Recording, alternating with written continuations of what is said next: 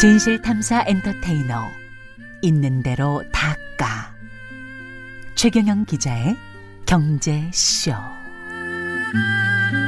네, 세상에 이익이 되는 방송 최경영의 경제 쇼 주말판 2부 시작하겠습니다. 홍준욱 박사가 아주 고상한 내용을 오늘 준비를 해 오셨는데 일부에서는 약간 다른 내용들도 나갔는데 사회 문화적인 내용이니까 크게 저는 개의치를 않습니다. 예. 2부는 홍준욱 박사 그 거의 강연 같은 내용이니까요. 아주 기대해 주시고요. 먼저 댓글. 네. 예. 네. 댓글. 시그널이 예. 하나 끈적해갖고 예. 이번에는 좀, 어. 좀 다르네요. 예. 찐득찐득하죠. 건전한 시그널이. 예. 시그널로 댓글 읽겠습니다. 예. 5264번님. 예. 트럼프의 정치적 의도 때문에 세계 경제가 큰 충격을 받고 있습니다. 음. 대국의 횡포를 보면서 미국 몰락의 조짐이 보입니다. 이야, 몰라. 미국 몰락의 조짐이 보입니다. 어떻게 생각하십니까? 네, 그 여유를 잃어버린 거죠. 예. 그러니까 임페라토르, 어, 네. 총사령관 뭐 또는 제국 뭐 이렇게 볼수 음. 있을 텐데 음. 어, 제국은 기본적으로 관용에서 그렇죠. 서 있거든요. 예. 왜 그러냐면 어, 세상의 모든 일에 다 간섭할 수도 없고 음. 자신의 패권 속에 질서를 유지를 시키려면 음. 어떻게 보면 좀 양보에서부터 관용에서부터 그렇습니다. 질서가 나오고 평화가 나오는 거거든요. 음. 그런데 나는 한치도 양보하지 않고 음. 나는 모든 걸 다 이득을 챙겨야 되겠다라고 하는 순간 이제 아노미 그렇죠. 그 무질서의 세계가 오는 겁니다. 본인도 다급했다는 이야기죠. 본인도 좀. 예. 뭐 오늘. 그 예. 방송에서 결론까지 그 다루게 되는데요. 예. 음, 기본적으로 트럼프 대통령이 당선된 배경이 어디냐 하면 예. 미국은요. 예. 네, 가르쳐드리겠습니다. 미국의 지도를 딱 놓고 보면 예. 양쪽 해안가에 있는 주는 red state라고 부릅니다. 그렇죠. 네, 이게 예. 뭐냐면 이게 전부 어 그 이 민주당을 음. 지지하는 좌파적인 어떤 생각. 음. 그러니까 음. 중도 좌파겠죠. 유럽에서 네. 보면 좌파도 아니지만 리버럴. 아무튼 예. 미국에서 보면 약간 리버럴하다, 예. 좌파다라고 하기 때문에 red 음. state라고 불리고요. 음. 반대로 또 선벨트라고 불리는 그렇죠. 미국의 남부 지역은 또 공화당의 텃밭입니다. 음. 그리고 나면 남는 곳이 이제 중북부가 음. 남는데 그 중북부 특히 5대호 연안에. 있는 뭐 위스콘신, 예. 음. 미시간, 그렇습니다. 펜실베니아로 뭐 이어지는 오하이오 음. 등등 이렇게 이어지는 이 지역이 어떻게 보면 swing state. 예. 이게 매번 선거 때마다 지지층이 왔다 갔다. 왔다 갔다. 음. 예를 들어서 80년대 공화당 12년 집권할 때 음. 일치 단결해서 음. 레이건 공화과 부시 대통령 아버지 부시를 음. 지지했다면 그 다음에 또 어그 그 민주당 정권 때는 또 민주당에 또 지지층이 됐다가. 그 다음에 또 아들 부시 때는 또 아들 예. 부시에게 이런 식으로 예. 왔다 갔다 하는 곳인데 거기가 최근에 이제 이 트럼프 대통령을 지난번 음. 지지하게 됐던 가장 직접적 배경이 뭐냐 하면 음. 반자유무역, 음. 반중국, 음. 반외국인 뭐 이런 흐름들 속에서 그들이 트럼프 대통령에게 지지를 보낸 게 아니냐라는 원인 분석을 하는 거고요. 싫은 거야. 자기 일자리 다 뺏어가니까. 그렇죠. 네. 그래서 음. 트럼프 대통령 입장에서는 음. 다가오는 선거 벌써 이제 1년밖에 또 안 남았습니다. 내년 11월이니까 예. 음. 대통령 선거를 앞두고 음, 지금 또 민주당에서는 지금 새로운 후보가 이제 나오고 있지 않습니까? 음. 음, 누가 나오든 간에 항상 거기는 일단 이벤트. 어, 지금 뭐 트럼프와 싸울 후보를 만들고 있으니까 음. 지지층 결집 및 지지율이 올라가고 있거든요. 예. 이럴 때 판을 바꿀 수 있는 음. 것이 이 바로 무역 전쟁 아니겠냐. 그렇죠. 이렇게도 볼수 있는 것 같습니다. 제가 미국에 살 때 그 red state라고 한 그 해안가 주변 그러니까 이쪽 캘리포니아 쪽 저쪽에 뉴욕 쪽 이쪽 사람들을 저는 저 미국 중부에 살았었거든요. 미국 중부에 살았던 살, 사는 사람들은 진짜 본토백이 미국인들이라고 본인들을 생 본인들은 스스로 그렇게 생각하고 그쪽에 있는 사람들은 미국인이라고 생각하지 않아요. 그래서 음. 미국의 정신, 미국의 정신을 제대로 가지고 있는 사람들은 미국 중남부, 어. 그 다음에 북부, 아까 오데오 이야기했지만, 네. 그, 그 본토의 중간지대에 사는 사람들이 음. 우리가 진짜 미국인이다. 어. 너희들은 외국인이랑 좀 비슷하다. 음. 이렇게 생각할 정도로 상당히 보수적입니다. 원래 생각이. 예. 네, 그 뭐 학자들은 거기를 Midland, 예. 어, 어, Midland. 중간 국가, 중부 네. 국가라고 부를 정도로 네. 특이하고요. 어, 음. 그또 이민자들의 후손이지만 음. 어, 거기가 보면 어, 스웨덴계 음. 그리고 음. 독일계 맞습니다. 그리고 어, 아일랜드계 그리고 네. 어, 스코틀랜드계들이 많은 그런 어, 지역이라고 볼 수 있고요. 쉽게 말해 백인들이 많아요. 백인들 중에서도 조금 또 네. 주류랑 그래. 약간 다릅니다. 예, 예. 어, 맞습니다. 예. 그럼 두 번째 댓글 이어가겠습니다. 3823번님. 음, 어, 퇴직 2년이 되어 노후 자금 마련 위해 주식 공부 중입니다. 음. 살 때와 팔 때 타이밍이 중요해요. 지금은 실탄을 모아야 할 시기가 아닐까요? 지금은 실탄을 모아야 할 시기. 그러니까 음. 주식에 투자하지 않고 현금을 모아야 한다. 뭐 이런 말씀인 것 같은데 어떻게 네. 생각하십니까? 네, 그게 뭐 맞을 수도 음, 있죠. 다만 음, 어, 퇴직하신 분이라면 음. 이제 물론 국민연금이나 예. 또는 기타 퇴직연금이 있다라는 가정에서 제가 말씀을 드리는 거고요. 예. 없다면 이제 또 다른 문제가 음. 되겠습니다만 음, 일단 퇴직하신 분들 입장에서 좀 가장 중요한 건 결국 국민연금을 수령하기 전까지 또는 퇴직연금을 수령하기 전까지의 이 연금 크레바스에 대한 대응이 예. 제일 중요하거든요. 연금 크레바스가 뭐냐면 퇴직금 받은 다음부터 저는 지금 퇴직연금을 이야기했으니까 예. 회사를 퇴직한 다음부터 국민연금 받을 때까지 보통 우리나라 그렇죠. 평균 기간이 10년 그렇죠. 이상 10년 정도 됩니다. 예.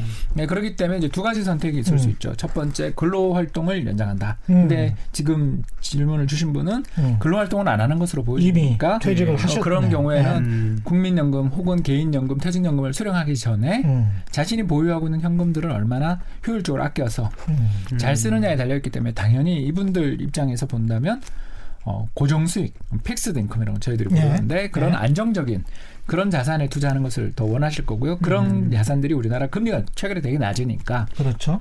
그 중간 지역으로 뭐 배당 투자라든가 배당 투자. 어, 이런 음. 것들에 대해서 제한적으로 어, 투자를 해보시는 것도 좋을 것 같습니다. 연세가 드시면 드실수록 부동산하고 네. 그 다음에 돈이 이렇게 계속 생기는 거 있잖아요. 네. 배당 투자랄지 은행에 뭐 예금이랄지. 예, 요새 그래서 리츠를 그렇게 예. 좋아하시는 거죠. 그렇죠. 그러니까 중위험 네. 중수익 상품이라고 저희들이 이제 부르는데요. 어. 음, 우리나라 는 물론 그이 뭐 임대 수익률이 어. 이 2000년대 초에는 10%였거든요.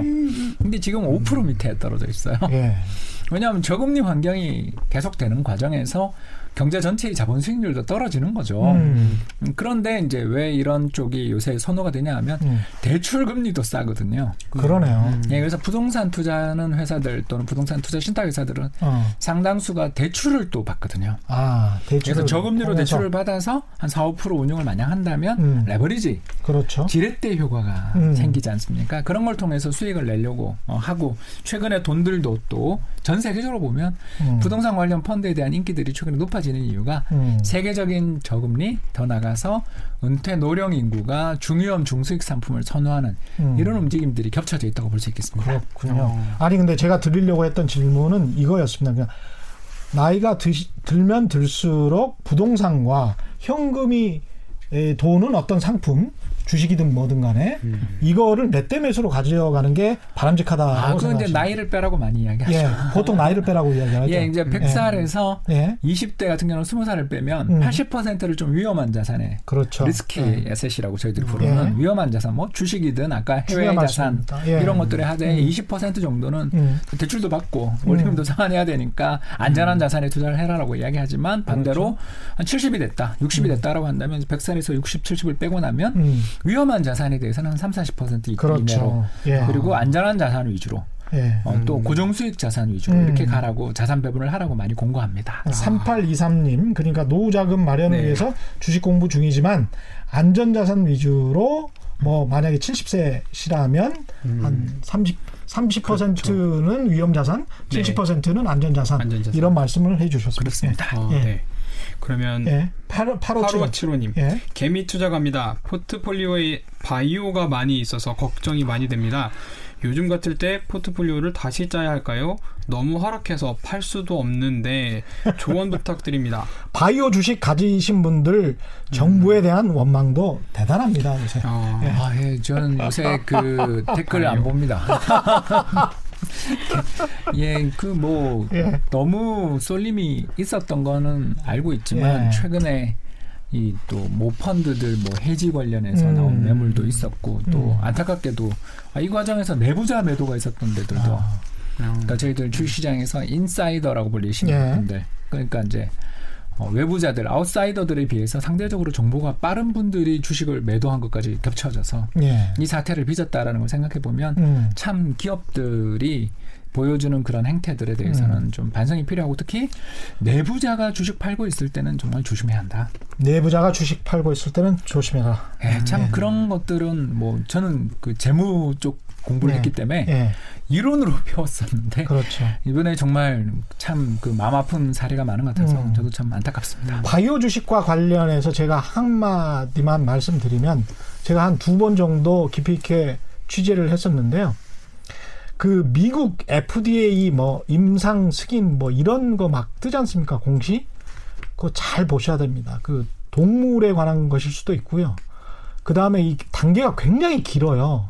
한 10년, 15년 정도 걸립니다. 실제로 FDA 승인을 받으려면. 그래서 그 전 단계들이 굉장히 많거든요. 그냥 다- 단계별로 이렇게 쭉 나오는데 공시를 하는 거를 보면 마치 임박한 것처럼 아, 공시를 하는 경우가 지금, 많고. 빠- 지금 빨리 사야 될것 그렇죠. 만드는 그다음에 거예요. 바이오 기업들은 정말 장기, 정말 기술이 있는 쪽이라면 장기 투자를 하는 것이고 음. 기술이 없는데 지금 조금이라도 영업 이익이 나고 계속 이렇게 갔다 가고 있다. 그러면 사실은 그거는 매뉴팩처링일 가능성이 높습니다. 그냥 그냥 제조 회사일 가능성이 높기 때문에 바이오 회사에 투자해서 대박을 노리신다면 기술적인 부분들 굉장히 많이 보셔야 되는데 음. 일반인들 속기가 굉장히 쉽다.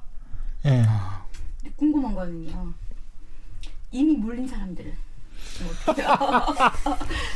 작가님? 아, 이건 아니고 예. 신라쟁이네. 예. 회사 이름까지 나와도 돼요? 뜨거워, 너무 뜨거운데요, 지금. 국민상이라든지 뭐 이런 얘기. 음, 뭐 저는 여기 예. 방송 안 나간다는 조건에서 이야기하자면 예. 네, 지금이라도 팔아야 된다고 생각합니다. 예. 음. 왜냐하면 내부자가 방- 예, 그렇게 방송? 팔면 예. 내부자가 그렇게 팔면 예. 정말 이거는 무서운 거예요. 그렇죠. 네. 어, 그걸 보고도 개미들은 그냥 그걸 왜 들고 있냐고. 이거 몰라서 그런 어, 거야. 그러니까 이거는 제가 아까 이야기했지만 오늘 왜 내가 방송을 아까 내부자 매도는 조심해야 된다라는 걸 음. 이야기하면 아니 이런 사태가 다음에 또 있을 수도 있거든요. 음. 그럼. 왜냐하면 내부자는 우리보다 정보가 많잖아. 특히 그럼요. 우리 바이오는 그렇죠. 임상 과정에서 그 FDA랑 열심히 뭐 커뮤니케이션 하고 있을 거 아니에요. 그렇습니다. 그 미국 어, 식약청이 조사를 나왔는데 사- 돌아가는 사람들 태도가 별로 안 좋았다라든가 음. 또는 환자들하고 이야기를 하는데 미묘해요. 뭐 것들이. 환자들이 뭐 아주 안 좋은 반응을 보였고 또 음. 누가 사망자가 났다 예를 들어서 맞아요. 얼마 전에 그 음. 미국의 뭡니까 엘라이 릴린가 거기서 그 암 저 저 저 이거 치매 관련돼 있는 베타카로틴 관련돼서 신약이 나올 거라고 엄청 했었는데 그 신약을 보유한 사람이 쇼크사를 한 일이 있어서 음. 하루에 그 회사 주가가 30%가 40%를 폭락하는 네. 걸본 적도 있어요. 세계적인 제약사인데 음. 이런 것처럼 세계적인 제약사조차도 이게 미국의 FDA 승인 받는 게 하늘의 별따기인데 그럼요. 우리가 음. 받으면 좋죠. 아니, 받으면 대박이지. 근데 그걸 100% 확신하고 투자하면 안 되는 거고요. 자, 이제 이제부터 다시 녹음. 자, 그 제약 회사랑 그 정보통신 음. 벤처 기업에 투자하게 될때 어, 좋은 전략이 하나 있습니다. 예, 이게 바로 어떤가요? 고릴라 게임이라는 거죠. 고릴라 게임. 그러니까 어릴 때 침팬지랑 고릴라 새끼를 섞어 놓으면 음. 구분할 수가 없대요. 아. 음. 그러나 막 180파운드, 200파운드짜리 거대한 lowland 고릴라가 되면 음. 그 정글의 왕이 될 거 아닙니까? 그렇죠. 네. 그럼 침팬지는 굉장히 작지만 아장아장 걸을 거고요. 이게 뭔 말이냐면 네. 어릴 때 100마리 중에 한 마리 정도는 고릴라고 네. 99마리는 침팬지로 키워진다고 할 때그 음. 중에 한 마리가 정글의 생태계를 지배하는 고릴라가 됩니다. 음. 그런 것처럼 근데 어떻게 알아내냐? 그렇죠. 알 수가 없죠. 예. 그렇기 때문에 네. 한 종목의 집중 투자는 바이오나 벤처 투자에 있어서는 음. 위험하다라는 것이 그렇죠. 벤처 투자계의 격언이고요. 이 예. 고릴라 게임에서의 핵심 요약은 이겁니다. 어, 저 고릴라로서의 잠재력이 보이고 있는 침팬치 또는 고릴라 새끼들이 모여 있는 울타리에 음. 100여 마리 정도가 있다면 100여 마리 다 살아라라는 거예요. 백여 마리를 다 살아. 예, 그 중에 한 마리만 고릴라가 되더라도 예. 그 고릴라는 몇백 배 주가가 상승하기 때문에 괜찮다. 어, 어. 장기적인 수익률은 굉장히 높다라는 것입니다. 근데 이 전략에서 보는 것처럼 은행주 가지고 있을 겁니다. 이 전략에서 보는 것처럼 벤처 투자 또는 창업 초기의 투자를 하기 위해서는 두 가지가 필요하더라는 거죠. 아. 네. 하나는 아까 이야기하신 것처럼 네. 공부 열심히 해서 예. 정말 뛰어난 벤처 캐피탈리스트처럼 예. 이 회사가 정말 고릴라가 될 것인지 심팬지를 골- 될 것인지를 골라내는 눈을 갖추든가 아유, 음. 아니면 두 번째 분산 투자를 해라. 음. 음. 이런 말씀을 좀 드릴 수가 있, 있을 것 힘들어요. 같습니다. 거기다가 그 기업 그 CEO가 스스로 엔지니어인 경우가 많거든요. 네. 그런 기업들은. 근데 자기 확신을 가지고 있어요. 이분들이. 아. 그리고 다 경력들이 괜찮아. 음. 전부 막 서울대에 막 미국 유학에 다 그런 사람들이에요. 그래서 일반 투자자들이 봤을 때는 다 엄청난 분들이야. 음. 그런데 그리고 자신 있게 이야기를 하지. 나 이거 분명히 개발할 수 있다. 음. 그리고 본인도 믿을 거예요, 아마. 네. 믿을 거야. 왜냐면 본인은 자신 있다고 생각하니까. 음. 그런데 그게 확률이 얼마나 되냐고요. 그렇죠. 또 그러면서 네. 주식을 팔면 그렇지. 자기 확신이 없는 거지.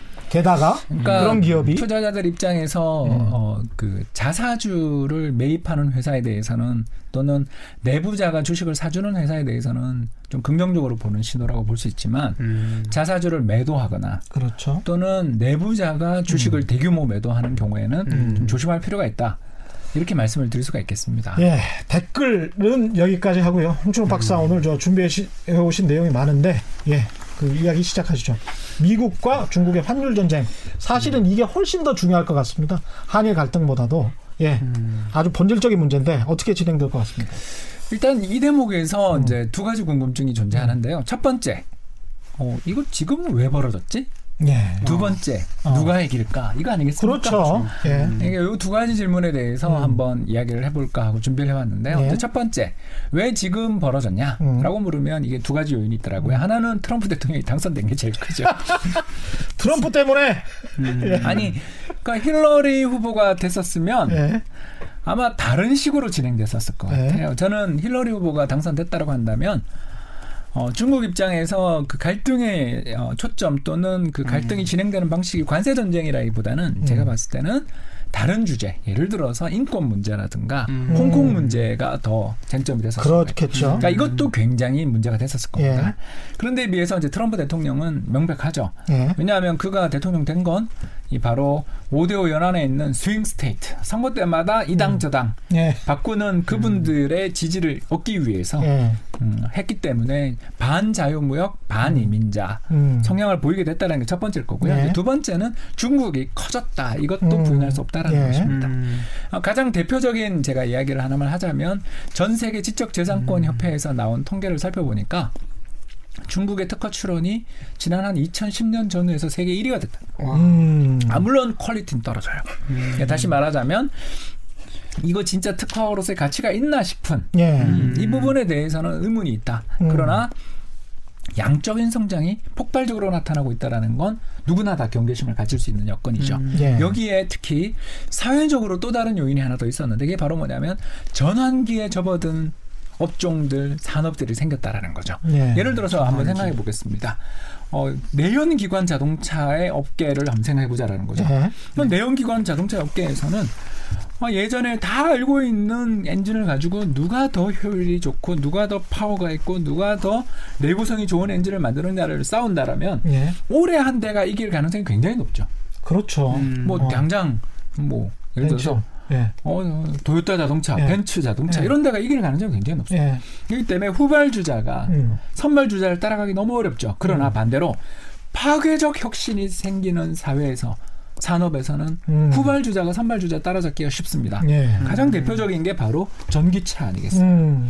전기차로 딱 전환을 하는 데 있어서 예. 다른 나라 기존에 있었던 선진국들의 또 내연기관을 잘 만들고 있던 자동차 입장에서는 그 전기차 왜 하냐고 생각할 수 있잖아요. 자기는 그렇죠. 지금 자기는 행복한데 그렇죠. 반대로 음. 중국 입장에서는 어차피 내연기관 자동차에서 보면 미국, 중국 우리 방문해 보신 분들은 어. 예. 알지만 음. 외제차가 시장 점유율이 20년 전에도 50%대 후반, 지금도 60% 전후예요. 음. 그러면 국산차들이 어차피 힘을 못 쓰는 시장에 암만 싸게 팔아도 안 팔리는 시장이라면 예.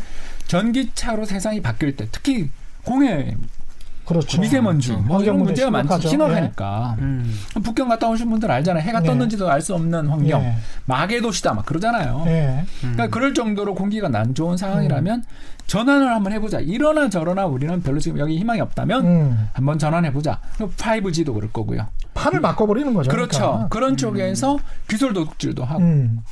더 나가서 경쟁도 제약하면서 무제한으로 보조금 지급해서 밀어주는 거 이거 음. 맞냐?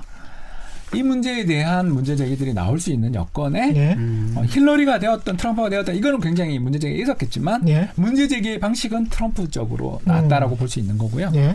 자 이제 이렇게 했을 때 미국이 그러면 두 번째로 이제 아까 미국이 변화가 있었던 거죠. 예. 음. 이 상황에서 미국이 그러면 왜 인정사정 볼 것 없다라는 식으로 가고 있는가? 음. 옛날에는 이렇게까지 무식하게 안 했잖아요. 예. 음.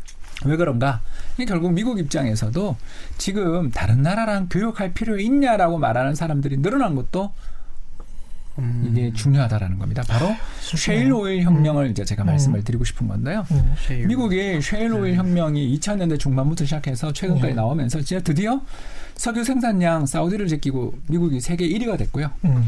석유 순수출국이 됐습니다. 네. 이뭘 뜻하냐면 미국은 딴 나라랑 교역해서 더 싸게 가져오는 거는 이득이 될 수는 있을지 모르지만 예. 다른 나라랑 교역 안 한다고 해서 나라에 어려움이 있는 나라도 아니다라는 거죠. 음. 그렇죠. 그렇네요. 수출입이 수출 차지하는 비중이 뭐 한 7% 8%밖에 안 되잖아요. 그렇습니다. 10% GDP. 미만이거든요. 예, GDP에. 음. 예.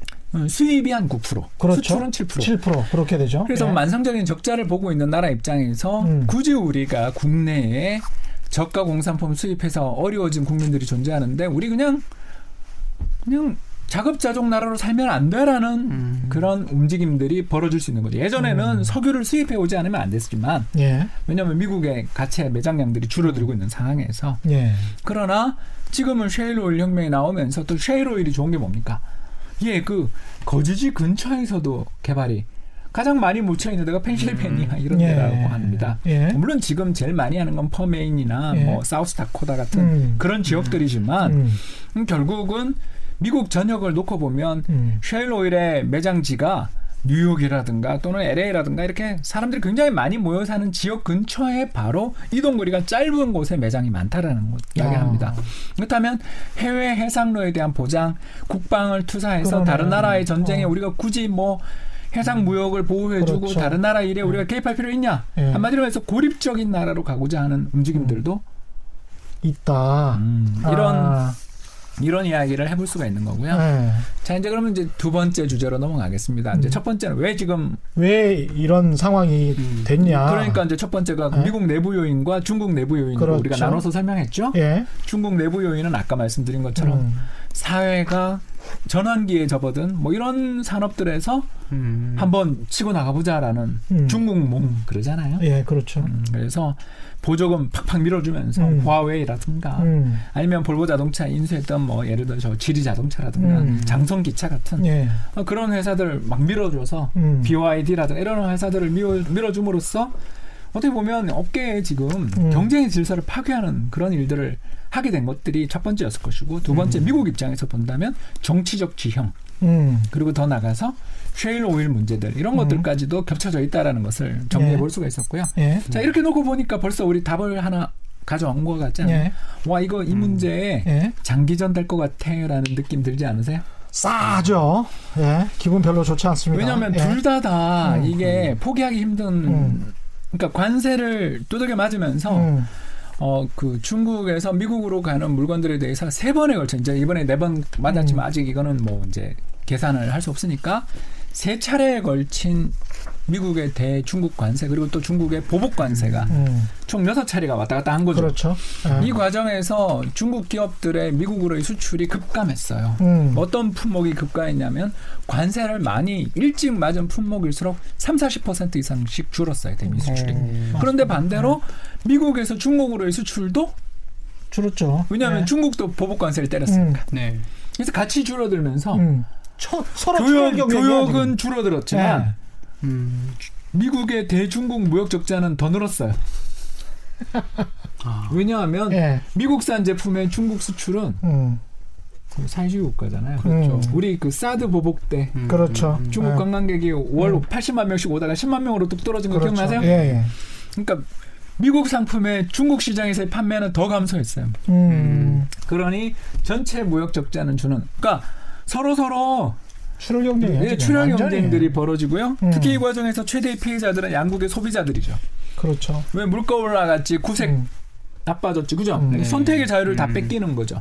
거기다 우리도 지금 수출이 우리도 감소하고 뭐 있어요. 샌드위치가 예, 됐고요. 샌드위치가 돼가지고. 그러니까 이런 문제들 속에서 트럼프 대통령이 이거 뭐 줄어들지도 않고 음. 중국이 양보할 것 같지도 않으니까 이제 이번에 3천억 달러 규모, 와 이거 뭐 엄청난 거죠. 예. 3천억 달러 규모의 제품에 대해서 10% 보복 관세를 때리자마자 중국이 멍군 하고 부른 게 뭐였냐면 1달러에 대한 중국 위안화 환율을 기존 6.9, 6.8에 있던 걸 7.1까지 인상해 버렸죠. 맞습니다. 예. 자, 이게 뭘 뜻하냐면 음. 중국에 대해서 관세를 부과한 만큼 음. 환율을 인상해 버리면 관세 부과의 효과는 사라진다라는 음. 트럼프는 왜 3천억에 대해서 전체 어, 5천억 달러 중반 정도의 어, 중국 상품이 미국으로 수출되고 있었는데 네. 음. 앞에 어, 340억 달러, 160억 달러 그리고 2천억 달러까지 해서 음. 총한 2,500억 달러 정도를 이미 관세를 부과해놨던 나머지 마저 남아 있는 3천억 달러를 이번에 부과했다라고 보시면 되겠고요. 음. 근데 이 3천억 달러를 지금까지 부과 안 했던 이유가 뭐냐면 미국의 직접 투자 기업들이 생산한 물건들이 상당수 포함되어 있습니다. 음. 다시 말해서 아, 미국도 미국 기업들이 음. 합작 또는 간접 또는 계열 뭐 supply chain이라고 하잖아요. 네. 공급 사슬망을 네. 통해서 간접적으로 생산한 made in USA가 아닐 뿐이지 음. by the 애플, by the GM, by the 그렇죠. 보잉의 가능성이 되게 많은 그러네요. 음. 품목들이니까 음. 제살 깎아먹기 관세 부과였던 겁니다. 계속 이렇게 하고 있는데 이런 식으로 음. 계속 버틸 수 있을까요? 두 나라가? 두 나라 모두 언제까지? 언제까지 버틸 것이냐 예. 이제 그걸 오늘 예. 말씀을 드리려고 하는데요. 예. 불황이 오면 못 버팁니다. 불황이 오면 못 버틴다. 예, 바로 그렇습니다. 지금 좀 살만하니까 버틴다. 그렇죠. 예. 어, 지난해 음. 어, 10월 말 11월 초에 음. 갑자기 두 나라가 관세에 대해서 막 에스컬레이터 되던 예. 관세 전쟁을 벌리다가 잠깐 휴전했던 거 기억나시죠? 그랬죠. 예. 그 G20 회담에서 휴전을 잠깐 했지 않습니까? 그리고 예. 올해 초부터 다시 협상을 했죠. 왜 그랬습니까? 작년 미국 주식 시장이 10월 11월에 역사적인 폭락을 했기 때문에 음. 휴전에 들어간 거죠. 야, 이거는 뭐 경기 불황이나 주식 시장 폭락을 고대해야 되는 상황. 그러니까 우리 입장에서 한국 어. 시장 참가자들 또 우리 시장이 왜 이렇게 어려운가에 대한 답이 나온 거죠. 음. 우리는 양쪽 다 샌드위치가 됐다라는 게 미국과 중국 간의 샌드위치라는 의미도 있지만 미국과 중국 간의 무역 분쟁이 완화되기를 바란다면 미국 주가가 폭락해야 된다라는 음. 이야기가 돼버리니까 그렇죠. 미국 주가. 폭락하면 한국 주식 나쁘고 음. 아. 미국이랑 중국이 무역 전쟁이 강화되면 한국 주식 나쁘니까 나쁘고. 그러니까 왜 최근 들어서서 우리나라 주식 시장이 세계적인 시장의 어떤 랠리들 올해 연초 대비해서. 보면 예. 선진국 중국 증시 급등했거든요. 음. 근데 왜 한국만 이런가라고 생각해 본다면 어, 애써 남에게 모든 원인을 돌리자면 이 두 가지다. 어떤 경우를 상정을 해도 그러니까 두 나라가 계속 싸우는 상황에서는 중국 위안화 가치가 계속 떨어지고 그 위안화와 그 합쳐져 있는 같은 블락이 돼 있는 우리 원화 같은 경우도 떨어지고 계속 영향을 받을 수밖에 없고 그러니까 네. 이제 우리의 투자 기회들이 두 군데에서 있겠죠. 첫 네. 번째 미중 무역 분쟁들이 완화되고 그러니까 경기가 나빠질 것 같아서 예. 경기가 나빠질 것 같을 때 지난해 연말 올해 초처럼 음. 두 나라가 갑자기 또 협상을 하겠습니다라고 음. 협상장에 돌아갈 때 예. 한국 증시가 반등할 여지들이 하나 있을 거고요. 음. 두 번째는 어, 자본주의 사회 시장 경제에서 가장 매력적인 상품은 어떤 거냐면 음. 싼 겁니다. 싼 거.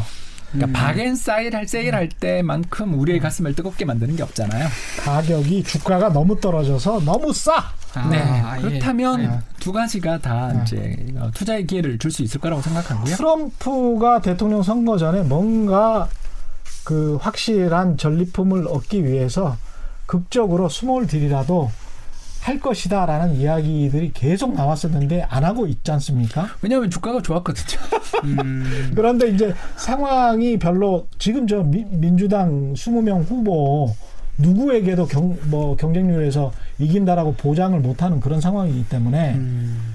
트럼프 입장에서도 뭔가 성과를 내려면 이제 주- 그만하고 좀 멈출 때도 되지 않았나요?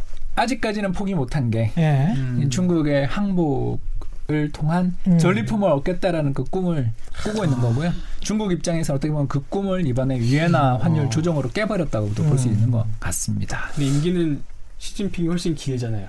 그렇지. 임기로만 아, 저게. 언제 끝날지를 모르죠. 시진핑이야 뭐 트럼프는 당장 독재자인데. 예. 중국 공산당이 계속 잡을 거니까 시진핑 가더라도.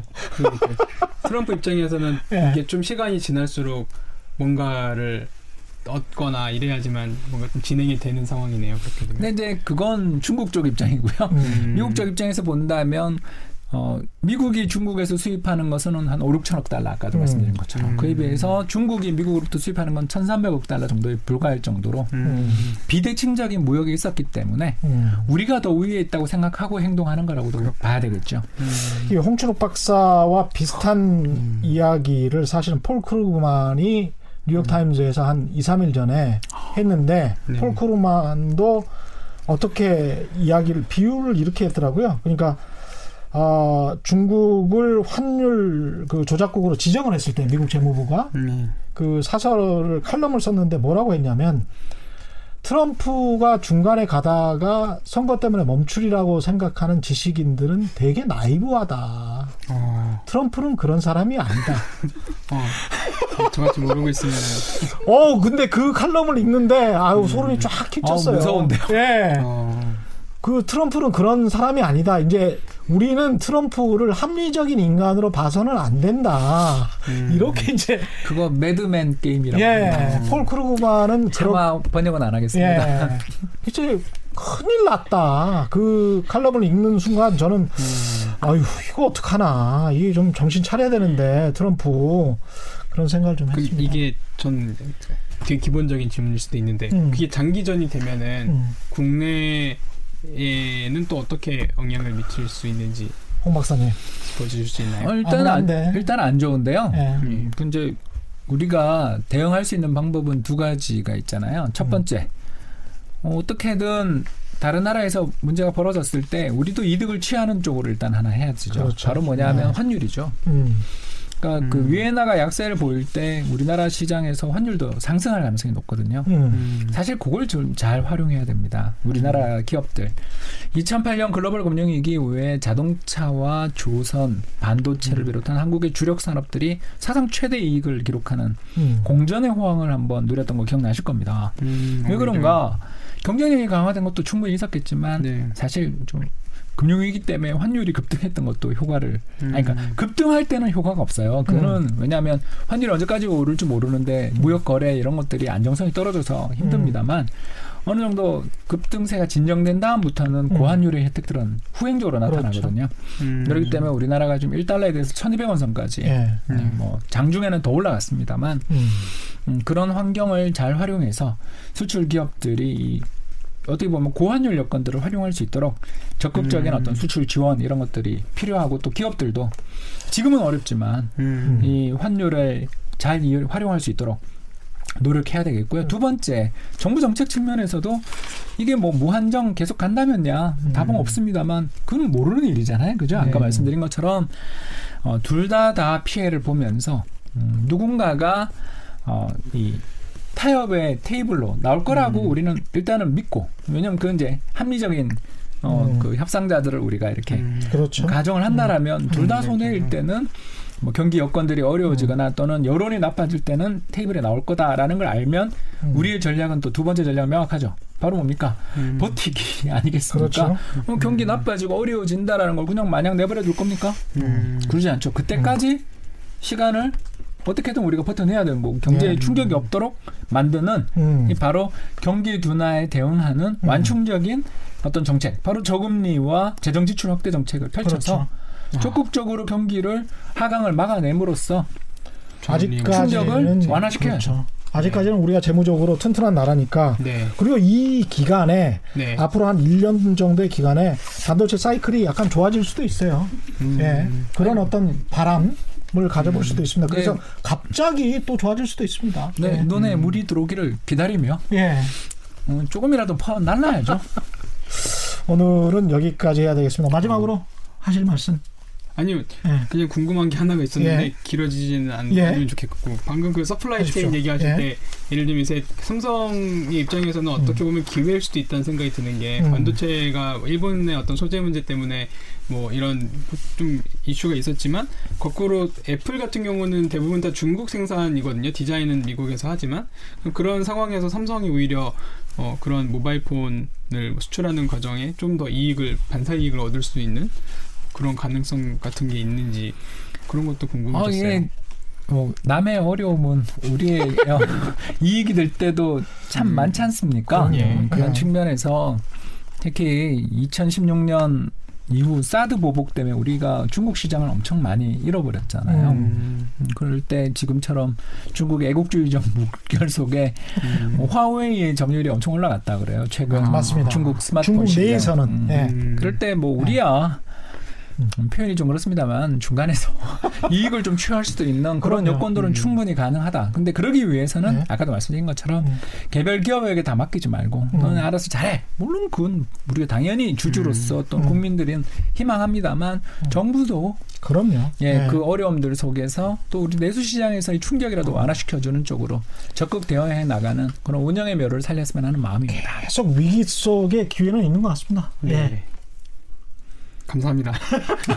화웨이 같은 경우도 중국에서는 지금 그 내수 시장이 강화되고 있지만 나머지 지역들 미국, 유럽에서는 굉장히 많이 빠지고 있기 때문에 음. 우리가 점유율을 굉장히 높일 수 있는 찬스 기회가 될 수도 있다고 생각합니다. 홍준욱 박사님, 숭실대학교 금융경제학과 겸임 교수이십니다. 같이 해주셔서 너무나 감사합니다. 감사합니다. 고맙습니다. 최원석 전 YTN 기자였습니다. 감사합니다. 고맙습니다. 올바른 투자와 올바른 투표는 다르지 않습니다. 세상에 이익이 되는 방송 최경령의 경제쇼 주말판 마치겠습니다. 끝! 고맙습니다.